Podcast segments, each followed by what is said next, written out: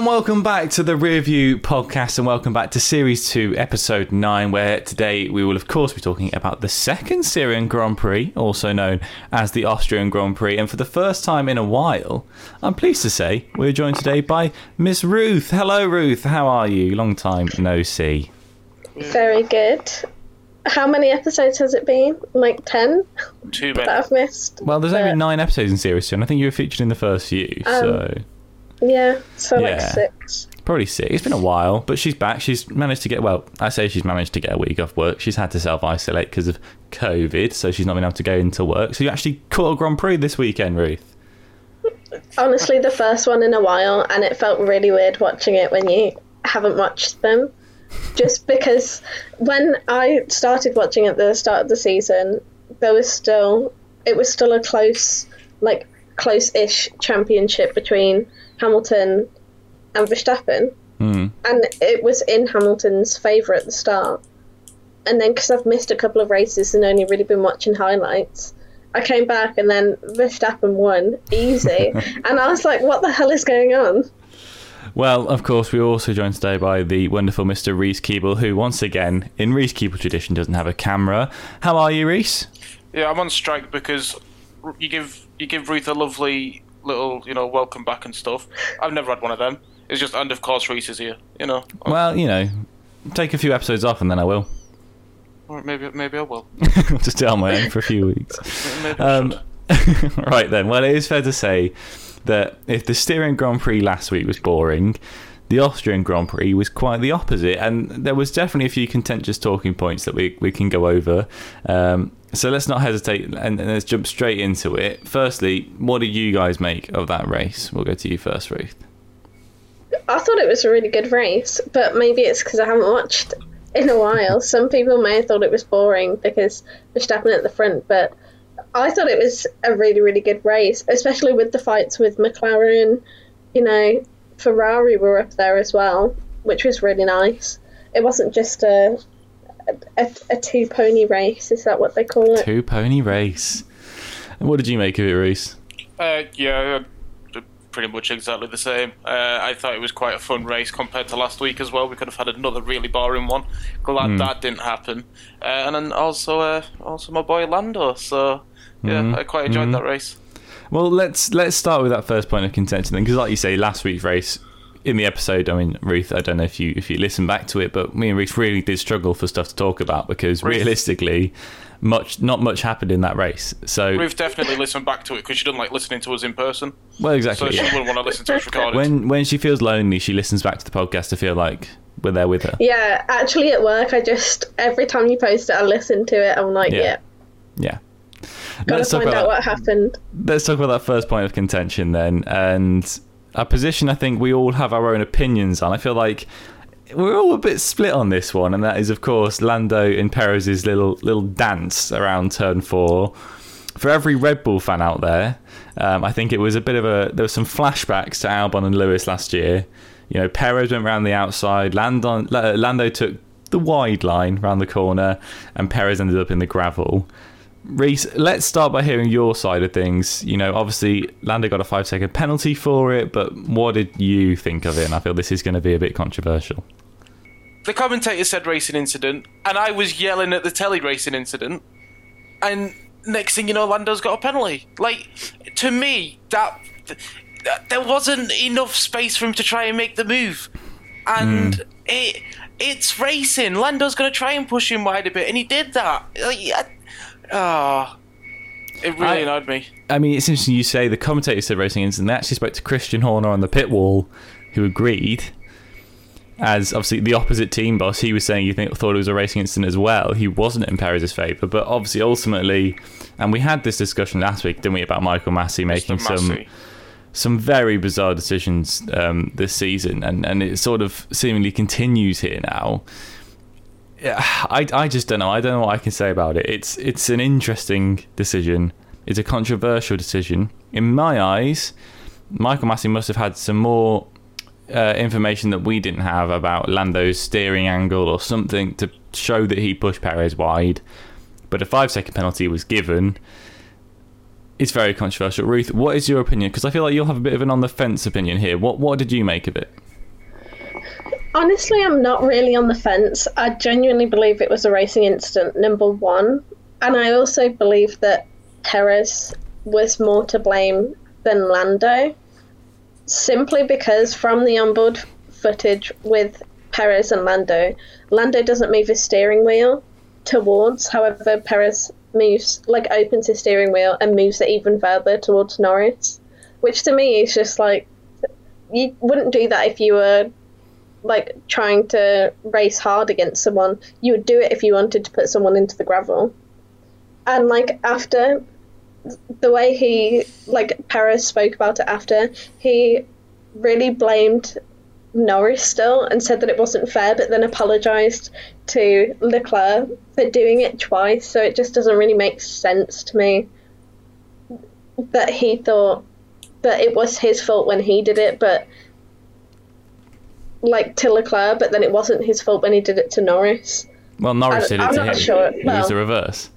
It just doesn't really make sense to me, like, that he's saying, oh, this isn't fair, and then does it to a different driver twice. Clearly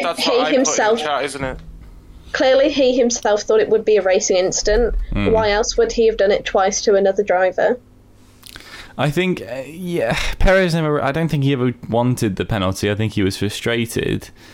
He wasn't left the space he should have been left, which ultimately was the findings of the FIA, was that, you know, Lando should have left the car's width.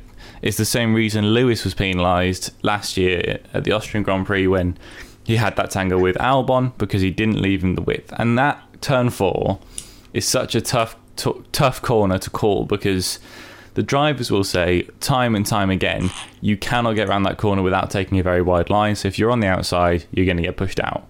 But then they also take that line very smoothly on other, you know, example, and we'll get to this more a bit later, but Vettel and Raikkonen at the end of the race, Vettel took a very inside line around that corner, and ultimately that resulted in that crash, but we'll get to that. So you can take a tighter line in that corner. It might not be the fastest route, but if you're racing with another car, it doesn't matter if you can't go the fastest route. You've got to leave the space. And that's why the penalty was given. I feel like you're the only one, because you're a Red Bull fan, Tom. I feel like you're the only one to kind of see it this way, considering that your own team boss said, yeah, that was a racing incident. No, I can see that, because the way they did it in this race, I have to give them credit that they penalised the same thing every single time. You know, it wasn't just... Norris got a 5-second penalty, but then Perez didn't, or the other way round. Like, at least they were fair with how they gave the penalties. So I guess you kind of have to take it with a pinch of salt. Would they have given that penalty on a different race? No idea. Can't say for definite. On other races, the same thing has happened and they haven't penalised it. So it's just hard to say, because sometimes it's a racing incident and other times it's not, so it just leaves people confused, especially when it makes you feel as a fan that a driver's being hard done to, even if they're not necessarily being hard done by. It just, you know, it negatively impacts the race that you're watching at that time. I think, and you weren't here last week, Ruth, but me and Reese had a bit of a chat about how we think Michael Massey is doing in that role, and it was, to be fair, probably one of the larger talking points of the episode. As I said, it wasn't a very eventful Grand Prix, and it was, we were talking about how in Baku, when Max had that crash, he took a extremely long time to bring out the safety car, and ultimately the red flag. It kept racing conditions with Max's car strewn across the track, and then at the end of last Grand Prix, Max did a little celebratory burnout and got into hot water for it. I feel like Michael Massey, and obviously that is previous talking points, we're talking about this Grand Prix now, but in my opinion, still Michael Massey is still trying to get himself asserted as, you know, following the rule book, and I think it's controversial in that fact, because he can be good, and I think he has made good decisions in the past, but the amount of penalties he handed out this race, and it was a considerable amount of 5-second penalties. There's memes of Oprah saying, you get a penalty, you get a penalty, you get a... There's a lot of penalties that came out from this race. Is that him just being too by the book now because he was criticised for not being enough in the last few races? I don't know. What do you think, Reese? I think I can agree with that. I think because he got a bit of flack from the last couple of races, I can see him just being like, right, well, I'm going to crack down on things now. You know what I mean? Mm. But I don't know. For F1 fans, you got to, like, you can't have your cake and eat it. You know what I mean? If you've been a bit annoyed that obviously it didn't, like the last couple of races, you haven't been as harsh on drivers, but then this race is really cracked down, and then I don't know. I think it's weird to see something like that happen mid-season with the same guy in charge. You know what I mean? Yeah, definitely. Well, what did you make of it, Ruth? I agree. The thing with F1 is that the rules are never clear-cut because there's never really been someone who just enforces it one particular way, takes the rules and just follows them. Mm. And the reason people are upset, and I appreciate this too, is, like I said before, it's just the rule applies here, but then it doesn't apply here. But then, oh, this person did this, so this is a penalty. But this person did the same thing, but in a different way, so it's not a penalty. You know, it just doesn't really... There's just no correlation between races, and it's frustrating because you never really know where you stand. Let's transition. Like, if you watch something, you never know if it's going to be a penalty or a racing incident. Yeah. Like, the thing with Norris easily would have been a racing incident, but maybe he has been harsher with enforcing the rules, so this week it was a penalty. That could be weight. But let's transition then onto the more controversial... Well, the driver that had the most problems this weekend. And it's fair to say it was a weekend to forget for old Sergio Perez. You know, normally he's a very level-headed driver, but you sort of feel like maybe after that incident with Lando, he sort of saw red a little bit this week. Yeah, Red Bull, he saw red. Anyway, but, you know, because of that scrap with Lando, he sort of thought he could get away with more. Charles tried the same move around him on turn 4, and then a couple of laps later around turn 6, and both times he ultimately got pushed wide by Perez into the gravel. And that sort of ruined Charles' race. Charles was very frustrated on the radio. You could hear it. Perez got himself a 10-second penalty. It was a terrible race for him. And Ruth, I feel like you are Perez's bad luck charm, because it feels like when you're not working, he's doing great. But when you're working, he's doing great. But when you're not working, you're watching a race, he can never perform well. What do we make of Perez this week, especially with his incidences with Charles? Ruth, what did you make of it all? Honestly, I feel like you are probably right in that every time I watch him, he's not had a great weekend. But it's just, I just don't rate him as a driver. That's all it is. And a lot of people do, and I understand why. But he's not a new driver. He's not Tsunoda, who's only been racing for so long. The fact that he makes so many mistakes and just does stupid things, or just has a really bad race one week and then a really great one next week and then another bad one, there's just no consistency with him.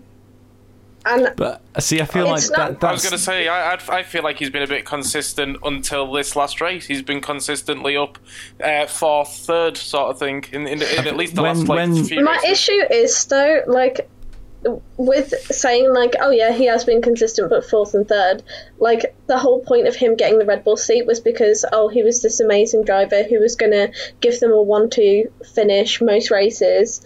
Nobody can perform like in that car. Nobody can perform that consistently though. And if it was a different driver, I feel like a lot of people would slate him. I think, to be fair to Perez, Ruth, the races that you're catching of him are his bad races. The races you're seeing of him is where he is struggling to perform at the same level as Bottas, the same level as Mercedes. But there have been some races this season where he has been consistently at that level. He's a race winner. He won a race in that Red Bull, which no other driver has done since Daniel Ricciardo. You know, he has got the performances there. He's just got to, you know, he does have some off weekends, I agree. But, you know, I feel like... You've missed some of the points of this season where he's been very solid. I feel like, though, because I haven't seen a couple of more objective than both you and Reese, in the sense that I take the race as I see it rather than I like him as a driver. I rate him as a person. That doesn't mean that he's a bad driver just because I don't think he suits the Red Bull seat. You know what I mean? What do you think about Daniel Ricciardo then? Because he didn't have a good weekend. No, he didn't. He hasn't had a couple of good weekends. Again, maybe it isn't the best fit for both of those drivers, or they just need more time. But then Vettel also didn't have a good weekend. Yuki Tsunoda didn't have a good weekend. So it's all the new drivers in the new cars that were struggling this weekend. Not necessarily, though, because Tsunoda has been where he has for majority of races. Tsunoda actually had a good weekend this weekend. Tsunoda got points. Tsunoda got two penalties for two silly mistakes. Well, but he's a brand new driver. Yeah. He's not a driver that has experience like Perez, like Vettel. He has had experience on that track, though, and he should know not to go over the pit line. Not as much as Perez or Vettel. Okay. And they still make the same mistakes that Tsunoda would make. My point is just that if it was someone else, like if it was Albon, if it was Gasly, if it was a different driver, just because it's Perez, a lot of people aren't keeping the same consistency with the driver, and they're not slating him for the same things that they slated every other driver for. I just feel like it's unfair to say that, oh, he's this amazing driver and he's doing all these great things. Yes, he is a good driver, but he isn't performing like the best driver out of all of them. Do you know what I mean? He's performing better than Gasly and Albon did, though. Statistically, he's on a lot more points. He's got podium finishes and he's got a win. I feel like you're not listening to what I'm saying, so it's fine. I'm getting what you're saying, but statistically, you can't take away from the fact that he's done well. We're having like a little debate about it. It doesn't matter. Right, well, it was a tough weekend for one Red Bull driver. It was an incredibly dominant weekend for another, as Verstappen once again had another flawless weekend and in fact achieved his first ever Grand Prix Grand Slam of pole position, fastest lap, race win, and led every single lap. He's now 32 points clear at the top of the championship and he's got a huge advantage over Lewis. What can Lewis do to claw this back, Reece? What do you think? Sign a contract with Christian Horner. That Red Bull's looking good. That Red Bull's looking tasty. That Red Bull's looking like it's gonna do well round Silverstone as well. I think obviously these two races were very much suited to the Red Bull. Like obviously, no secret. But I don't know. The Mercedes definitely have something there. But while it's Lewis and Valtteri keep falling out, I don't think they'll ever have the harmony there that is there with the Red Bull at the moment, where like Red Bull are happy that they're doing well, if you know what I mean, like because you would be, but like they seem like a bit like, oh, this is nice, you know. But Mercedes are going to get mad that they're not in first all the time and stuff like that, and then that's going to lead to some more mistakes, and it's also going to lead to Bottas getting mad about team orders like he did not this last weekend before that. Well, there was a thing this weekend. Obviously, Lewis had some damage this weekend, and that resulted in him only being able to get fourth. He fell off the podium. Lando got past him. It wasn't a great weekend for Lewis. It wasn't a great weekend for Mercedes. You know, Red Bull have won the last 5 races now from Monaco. They won Monaco, Baku. They've won all 3 races of the triple header: France, Austria, and Styria. They're on a great bit of form at the moment. Can that form last the entire season? I don't know. You could say it might, but I don't know it can.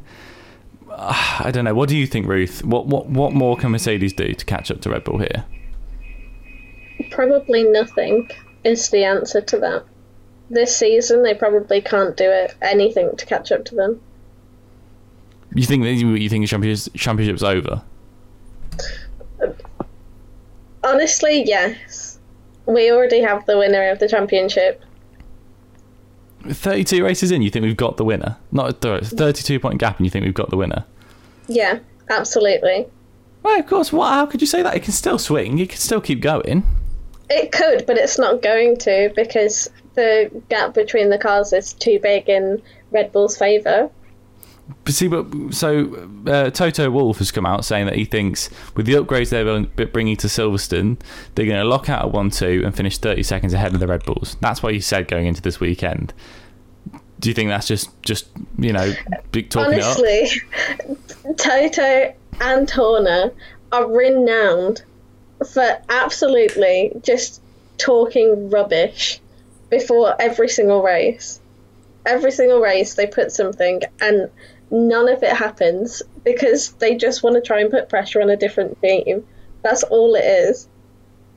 What do you think about that race? Do you think that there's any chance Mercedes could catch them, or is that game over now?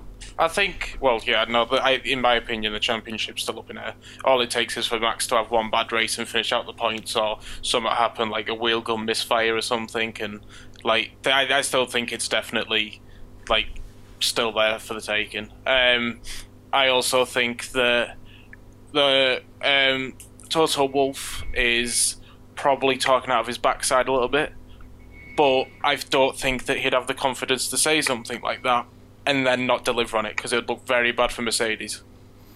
Why do you think he has said this then? Why do you think he's labelled, and this is Ruth, why do you think he said that they're going to be that far ahead if they're not? What do you think he's going to gain from doing that? Because it's the first sprint race. It's also at Silverstone. It just makes the other team on edge and pushes them to make a mistake. That's the only reason he's said it. It's to try and push for a mistake and then possibly... Yeah, maybe he could gain from that, but would it be a 1-2? Who knows? So you think that this is just mind games, in your opinion? Yeah, absolutely. That's the only reason he would say something like that. Okay, interesting. Right, let's before we get on to Silverstone, then we talk a bit more about that. Let's talk about the final incident in that race, and it was on the last lap of that race, right at the end. And it was certainly a bizarre accident, and I'm glad we have Ruth here for this because it involved her favourite driver, Kimi Raikkonen.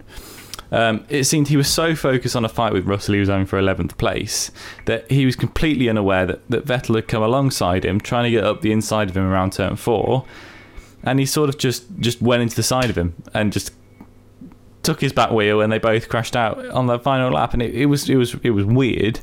And it caused a load of drivers to be called to the stewards for yellow flag infringements afterwards. What did you guys make of this accident? Because it was bizarre, wasn't it? It was such a weird thing, and it could be... I think it's just another example that Kimi is a bit past it. What do you make of that, Ruth? Why is he even on the track still? Why is he there? For what? Literally, I feel like I'm quoting him every time because he's renowned for being angry on the radio and just like shouting all the time. But I can't even begin to fathom why he's there. What can he possibly bring to the team that warrants him still having that seat? Especially when there were so many really good drivers who just missed out on the F1 seats too, who could have so easily gone in that car, but they kept him just for him to do things like this. It would just be really nasty on the radio. Reese, what did you think about this accident? Because it was weird. Is it Kimi just a lapse of concentration, or how did this occur in your opinion? Yeah, just a lapse of concentration. We could have the argument all day and all night. I think the reason why Kimi's in that seat is purely because of the money he brings to the team. You got a former world champion, and you can always say that. Former world champion driving for you. I think that it was such a silly accident on the last lap of the race. It didn't need to happen, and yet it did. And that's all I've really got to say about it. It was just a lapse of concentration that shouldn't really happen in an F1 driver that's got that many years' experience. Well, okay. Well, talking about that second Alfa Romeo seat, there's been a lot of talk in the paddock this week coming out, and it's been a while since we've done some F1 news on the podcast, so I'll put this in here about that second Alfa Romeo seat, or that first Kimi's Alfa Romeo seat. Supposedly... Valtteri Bottas has been in talks with Alfa Romeo for that seat. Now, I don't know what you guys think, whether that's a good decision or a bad decision from Alfa Romeo, but from the sounds of it, Kimi out, Bottas in, Finn for Finn, and Russell to Mercedes. What do you guys think about that? I think that would be a great thing to do, in all honesty. Russell gets the seat that he has clearly worked so hard for. Like, even just watching him in the past couple of races, like, this race was a really good one for Russell too. I think anyway. Are Bottas, you not contracting? your last point, though, by if Bottas goes there, he's then just another driver that's kind of had his time and didn't manage to succeed like Kimi? No. But Bottas will never have that opportunity in a Mercedes seat. He never will. Take this race, for example, when he was going to have to swap with Lewis. Do you know what I mean? He'll never have that opportunity in that seat because it's always team orders for him. Whereas if he goes to a different team, he possibly has the opportunity to make the best of that seat and to perform as well as he can. Mm. Well, I think Bottas is a tough driver. He's an excellent second driver. He's a Rubens Barrichello. You know, he does perfectly in that seat next to a world champion, next to a Lewis Hamilton, next to a Michael Schumacher, whatever, you know. And he won't ever get the opportunity to fight for the world title in that car. Unfortunately, that is just how it is. This season has been lackluster for him. He's tried to pile on the pressure and failed. You know, he got second place in this race purely because Lewis had that issue with his car. When he first came to overtake him, like Reece says, when he first came to get up to Lewis, they said, don't overtake him, hold position. Then a few laps later, after I'm assuming a lot of complaining on the radio from him, they said, now you can pass him. He's not happy in that team, I feel.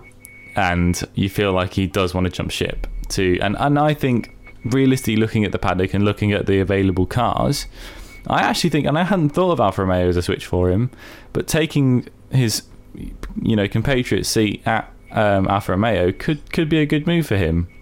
Rich, what do you think more about Kimi's move precisely? What do you think about that? What do you mean? Sorry, about Bottas's move for Kimi's seat. What do you think about that? I think the point I was trying to make was Ruth was on about that there was so much up and coming talent in F1 that could have had the seat over Kimi. Well, to keep to that point, I think that I'd prefer to see Bottas kind of drop out the sport completely and one of these hungry up-and-comers take that seat, in my opinion. I think that'll help the team push further forward.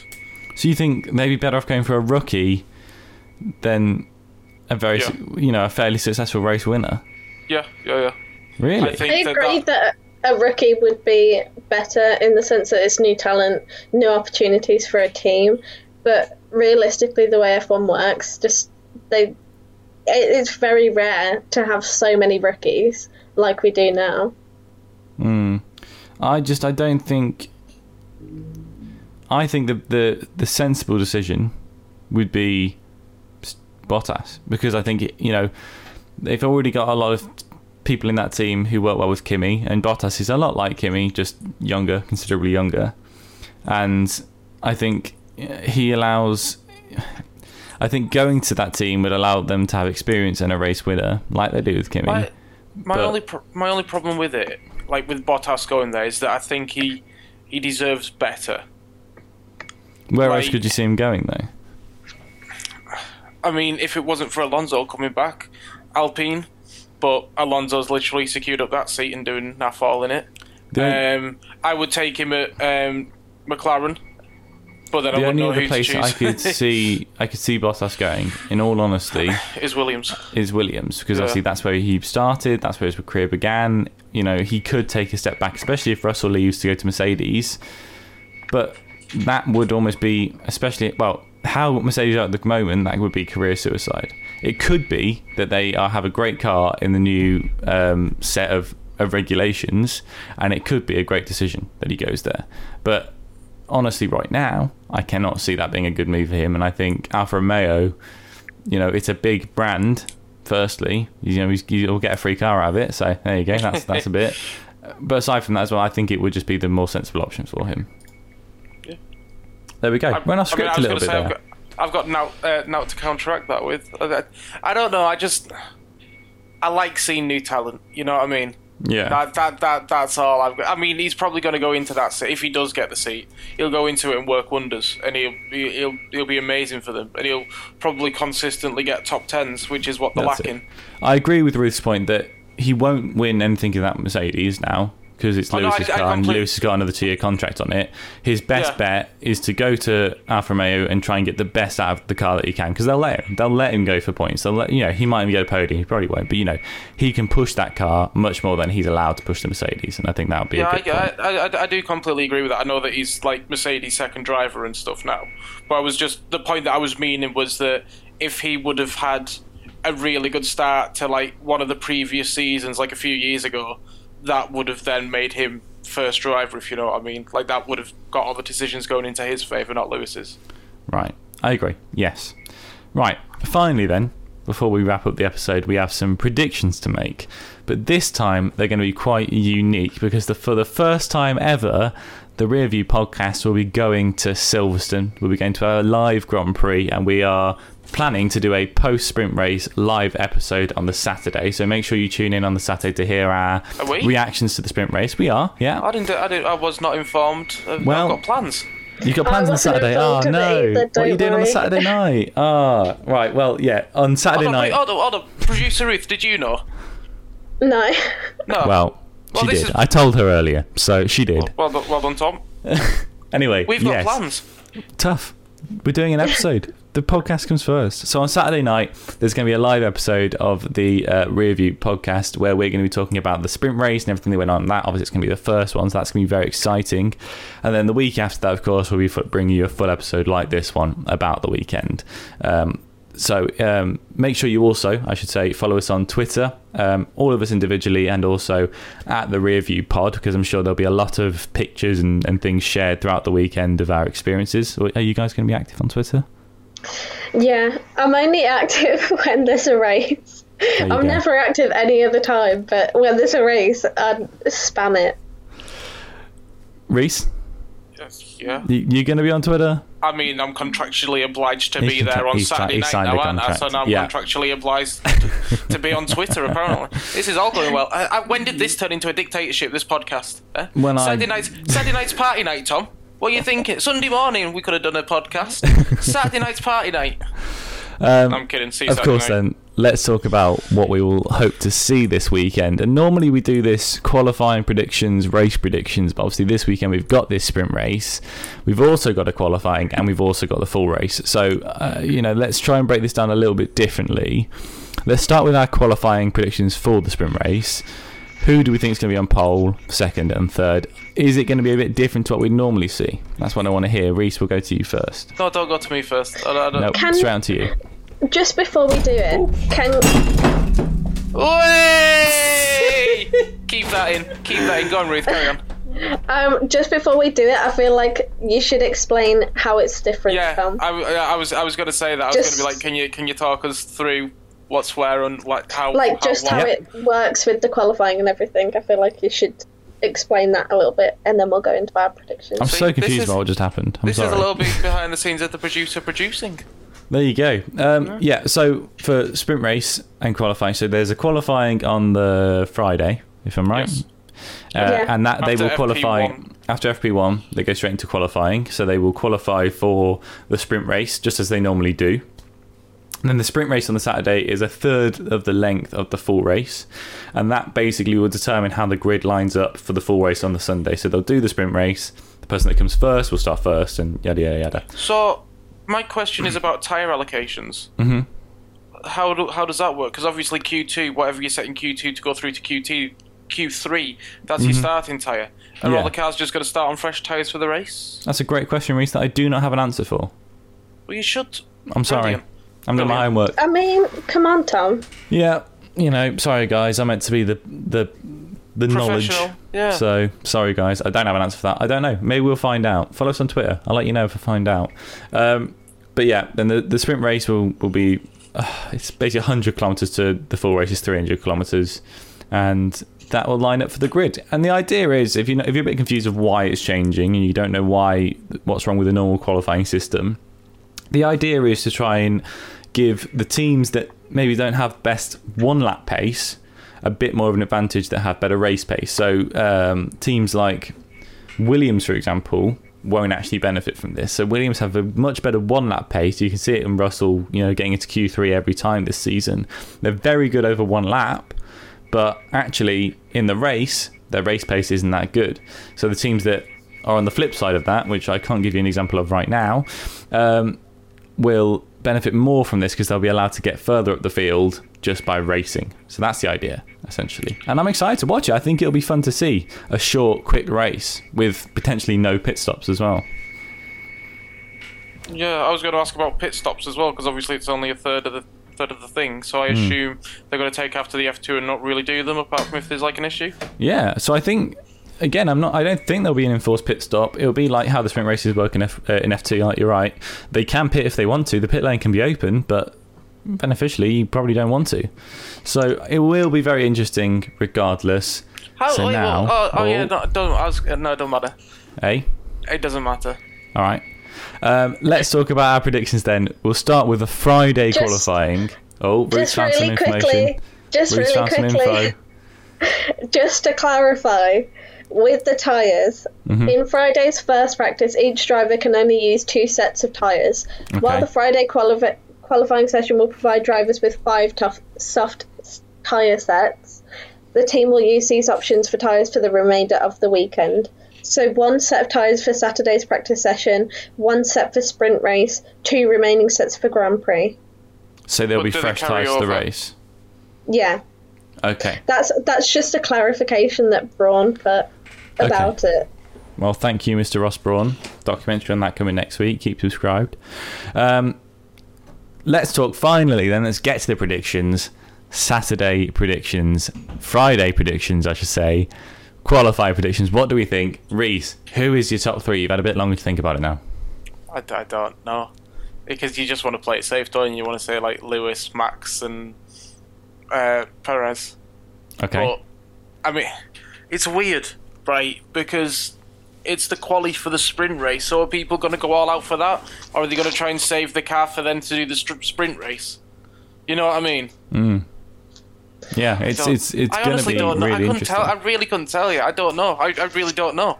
It's so off the books. It's so not what we're used to that it is hard to put predictions in because you don't know sort of what the tactics will be. You don't know what the teams will do. It might be that Mercedes decide actually we don't even want to qualify. We'll start from the back in the sprint race. What if Russell's on softs but then everyone else is on hards? Yeah. Russell finishes first in the sprint race. You're not wrong. Well, if you had to give a top 3, what would you give me, Reese? I don't want to. Okay. Ruth, what are you giving me? If I was a team that hasn't done that successfully, I would go all out. Okay. And if I was a top team that has been successful, I would play it safe so that I know nothing is going to happen to the car that's going to prevent me from taking part in the race. Okay. So, based on that, I'm going to say Verstappen. Brace yourself. P1. Okay. P2, I'm going to say Gasly. Ooh, AlphaTauri. I'm going to say Norris. Ah, nice. See, this is what I'm thinking. I think a team like AlphaTauri could benefit quite a lot from this system. They have a lot of pace. Both the drivers are really strong. Yeah. If I was them, they have nothing to lose by trying to go all out for the sprint race. Yeah. I think we're going to see some durability issues this weekend because the cars obviously won't have been pushed that much. Like, because you're asking them to add another quarter onto a race, and that's after doing 2 practice sessions, that's after doing a tough qualifying session as well. Then you do a sprint race, which is like a third of an actual race. I can see there being some durability issues in the Grand Prix. I don't think you're wrong. And aren't taking part in one of the qualifying sessions purely for that reason, because they're worried about the durability of their car. Yeah, they asked. Max Verstappen came out saying that they asked Aston Martin considering not taking part in either FP1 or FP2 because they don't think their clutch will be able to go the distance of the entire weekend without failing. That's one of the issues. That's one of the issues. Are they going to get, like, if this comes into play, will the teams get more freedom to swap around car parts. This is going to be the interesting thing about it, because it's the first one this weekend. This is a test. This whole weekend is going to be a complete test of how does this work, because if it's an absolute failure, which it might be, then don't say that. If it is, then they can say, well, it didn't work, we'll scrap it off. But if it's really good, really exciting and really interesting, you know, we could see this permanently coming in. I think it's going to be the latter. Like, don't get me wrong, so. I don't think it's going to be short of excitement. Well, I hope so, because the tickets aren't cheap, so, you know, we want our money's worth. Yeah. Are we going to put a full prediction in then? Should we just do our race predictions? Because we don't know how qualifying and all that's going to go. Let's just talk about the race. Because the race on the Sunday should be, status quo, it should be pretty normal. Ruth, what is your prediction for the final race podium? I'll say Verstappen, Norris, Bottas. If Norris comes second, I'm going to be throwing limbs around Silverstone. if Norris comes second... I feel like now he's got a taste for it. He's going to want to push for that every single time. Not that he hasn't been pushing for it, I should say. I just mean because he knows that he has the pace. He knows he's got the car. He knows he's got the driving experience to be able to pull it off. If I was him, I would push as hard as I could this weekend. So I guarantee that's what he'll do. I feel like a P2 could be on the cards for him. I'm smirking to myself, because if a P2 happens, I'm just picturing limbs going absolutely everywhere. If a P2 happens, we might need to book another night at the campsite, because I think Reese will need another night. Oh, yes. I 100% will. Get Doris on the phone. We need another night, love. Definitely. It will be an interesting weekend, to say the least. Reese, what's your podium? It's the British Grand Prix. Thus far, I'm going to go for Lewis Hamilton in first. Okay. I'll go for Lando Norris in second and George Russell in third. If that happened... and it comes home. If it came home this weekend and that was the podium next weekend, my God, I would go full Brexit mode. I'd dress up in a Union Jack and I would just lose my mind. Can you imagine? The look on Russell's face as he stood on that third step on the podium. And Jenson Button's there to do the interviews as well. God save the Queen goes blasting out. I don't think it could ever be more patriotic than two weekends like that. That would be insanity. But I'm going to bring this back down to earth a bit, because it's not going to happen. I think it's going to be a Verstappen win. I think it's going to be a Hamilton second, and I think it's going to be... Do you know what? I'm going Norris third. I want Norris on the podium. I think he can do it again.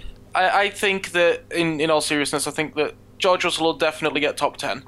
I hope so. I also think that after the race, Lewis Hamilton is going to thank the fans and say it's so nice for them to be back. But then he'll say, but I don't know how I feel about you all being here because it's COVID. Yeah, stay safe, guys. Stay safe. Wear your masks.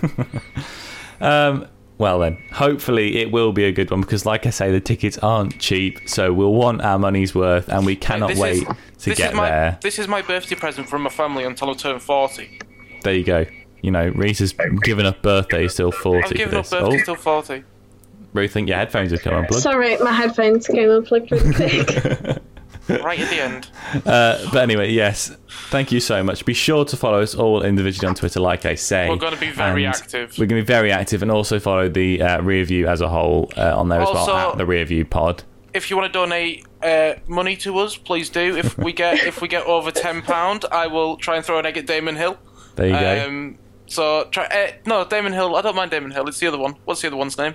Johnny Herbert. Johnny Herbert. I will egg Johnny Herbert if we. I mean, I feel like this is just going to break us from getting any more guests on, isn't it, really? Well, there you go, then. Undoubtedly, there will be lots of stuff posted, and I do hope it will be a...